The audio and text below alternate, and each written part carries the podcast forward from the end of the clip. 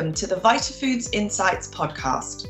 Join us as we explore the latest science and innovation, helping the global health and nutrition industry connect, develop, and progress.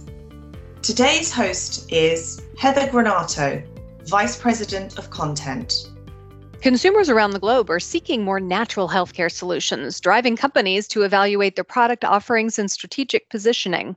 Consider the case of Uriach, which recently further extended its reach into the natural consumer healthcare business with the acquisition of Sidroga.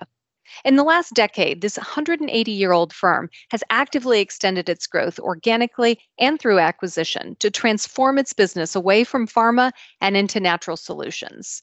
CEO Oriol Segarra has led the business since 2012, navigating it through this time of transformation. I'm Heather Granato, and I recently connected with Oriol to dig deeper into the why and make some future projections, starting with a desire to understand why the company saw a need to make this type of pivot away from the prescription business toward natural healthcare.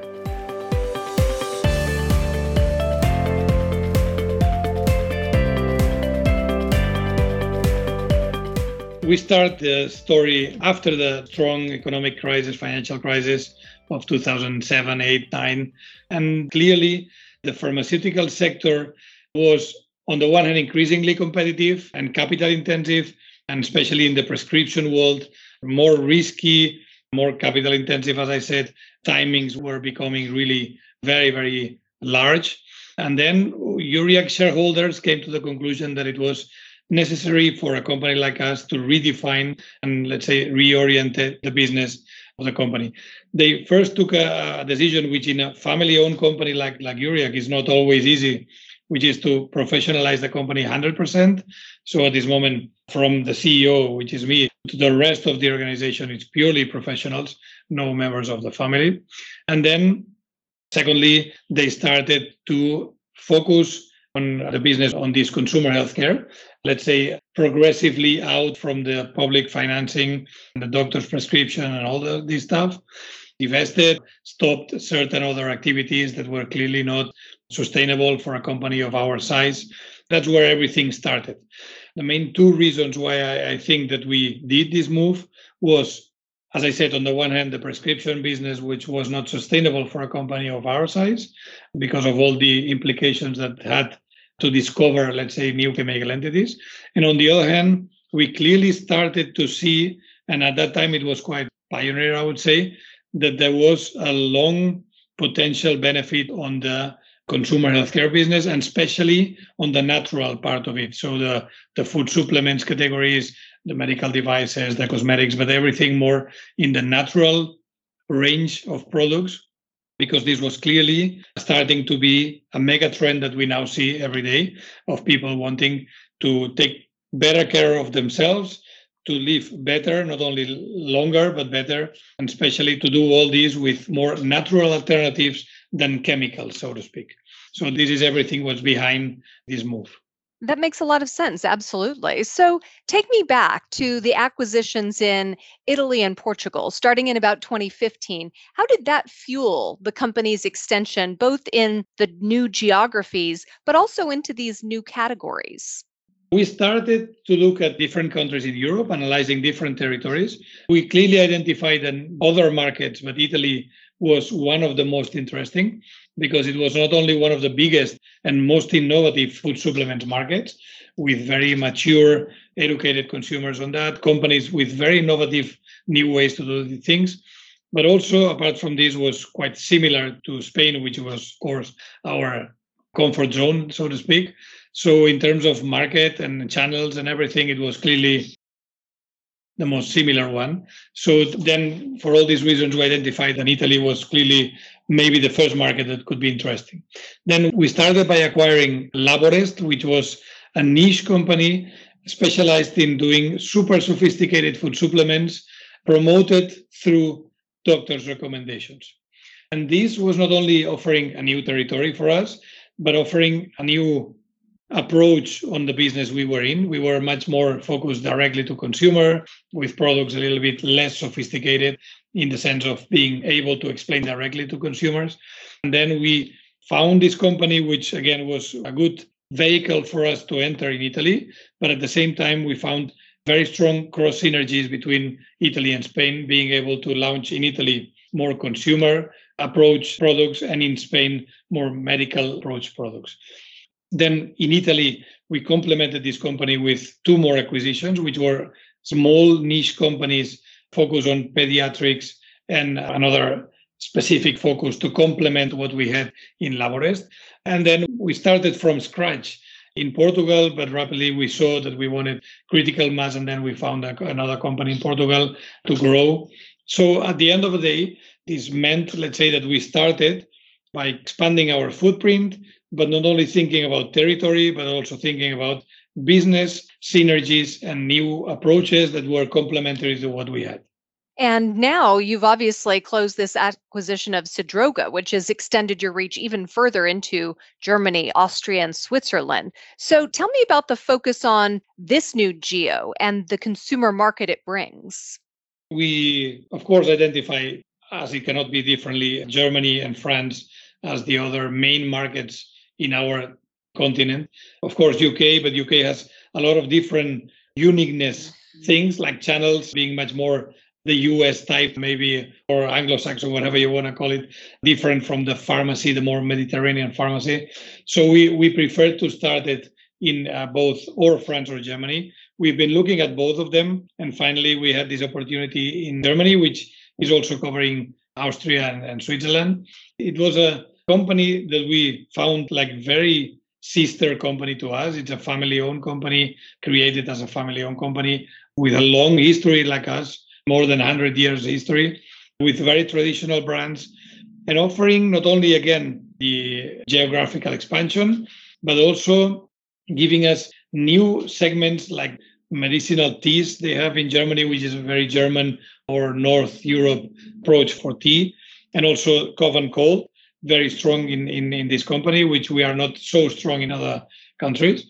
So again, we found not only geographical expansion, but also business expansion and possibilities to cross synergies between countries, which is always what we try to do.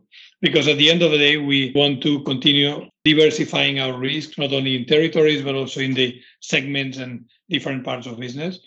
And that's the explanation behind Germany, of course, very recent. So we are just starting the integration, and still COVID is affecting very much, in this case, Germany, because they are still under certain lockdowns, etc. So just starting, but it sounds very promising. It's nice to hear that there are those synergies that you'll be able to approach in terms of the businesses. And certainly, as you mentioned, Germany, a target market. So take a little look in your crystal ball. What's next in terms of expansion for Uriach? Well, I must say first, before entering what's next, I must say that apart from the 6 territories or countries in which we are already in directly, being Portugal, Spain, Italy, Germany, Austria, and Switzerland, we also have joint ventures in Greece and Romania. So we also have our brands present over there. But instead of acquiring companies, we wanted to first start to maybe make a kind of an agreement with a local player that could be maybe wanting our type of products and know-how about the business, but they know about the market, of course. And then we could start in a different way than only acquisition. Apart from this, what's next? We clearly will continue our expansion in Europe because we have the vision to dominate or to be one of the leading companies in the natural consumer healthcare field in Europe. Then clearly France is one of the next steps. We are not a big multinational, so we have to digest our steps. The acquisition in Germany has been quite sizable for our company. So maybe before going into France, we will look at somewhat smaller territories like, for example, the Nordics or the Benelux type of countries. East of Europe is also of our interest. I would say that first would come Nordics, France, and then maybe these other smaller territories that could complement our companies. And we will also look at the logic of building some hubs or regions, probably around the big countries, around France, Spain, Italy, Germany, and complementing this with some, let's call it this way, satellite territories that we could add from these big hubs. It sounds really wonderful. What I also like is the fact that you're looking at this expansion at a time when business has been really tough. 2020 was a tough year for a lot of businesses. However, your company posted strong growth overall and even stronger growth in the consumer healthcare business segment. So what do you think that says about consumers' willingness to turn to more natural solutions? Is that something that we're going to see long term? Certainly, COVID affected us, like many others. The good thing is that we had a lot of up and downs, but at the end, the total balance was very positive. There are specific products that were really clearly negatively impacted by COVID. There were, on the other hand, products or segments that were clearly having a push, and the same with territories and the same with channels. And in this sense, we also had the lack or the vision to start also sizable activity on e-commerce just 1 year and a half before the COVID. So this, of course, was extremely beneficial in this sense. The pandemic benefited a lot this activity, and then we grew a lot on that. And that's the good thing of diversifying a little bit risks, that one things can fall and one things can go better than expected, but at the end, the balance is positive. So 2020 gave us a lot of lessons to learn. Fortunately, we were able to continue growing, even all the consequences of COVID. And then I would say that as a whole, the natural consumer healthcare, the willingness of the consumer to take care of themselves and prevent in a more natural way, it's not only continuing, but even reinforced with the pandemic, because I think consumers have even noticed more this need to take care of themselves, and if possible, in a natural way, with less chemicals, with less secondary effects, etc. I think so. So let's end on a kind of a strategic note. What is your long-term goal for Uriach, and how do you expect to kind of become that market leader? We are in the good situation of having, for the last 7-8 years, grown at a CAGR 15%, which is, on the one hand, can be a lot, or can be knowing the context of a family-owned company without any financial sponsor behind, so to speak, not private equities, whatever. We are a fully private company. And with, I would say, not a lot or even close to zero external debt. This means that we have been growing at a rhythm that for us is very fast, and it's like the limit on these circumstances that we have grown. So we have a good track record, and we have all the intentions to continue growing. How? Our vision, as I said, is to become one of the leading companies in the natural consumer healthcare business in Europe. We are convinced that this is a great opportunity, very atomized business in which there is room for consolidation, and will happen for sure. So we want to take advantage of this window of opportunity and be one of these companies that are there. And then we still have a lot of room for improvement and a room for growth with this vision. What's next beyond that? We don't know for sure yet, but probably then it will become other geographies like the US or other parts of the world. But I think that we have enough challenge with Europe at this moment. We are, again, not a big multinational. We are a family-owned company that wants to do things in a good way, step by step, consolidate in a good way. And that's what we have in mind at this moment. That sounds wonderful, and certainly a respectful way to approach business and the future for the family that owns the company, as well as all the people who are working there. Wonderful times ahead for sure. Oriol, thank you so much for joining me today. I certainly appreciate it. Thank you so much for inviting me. It's been a pleasure.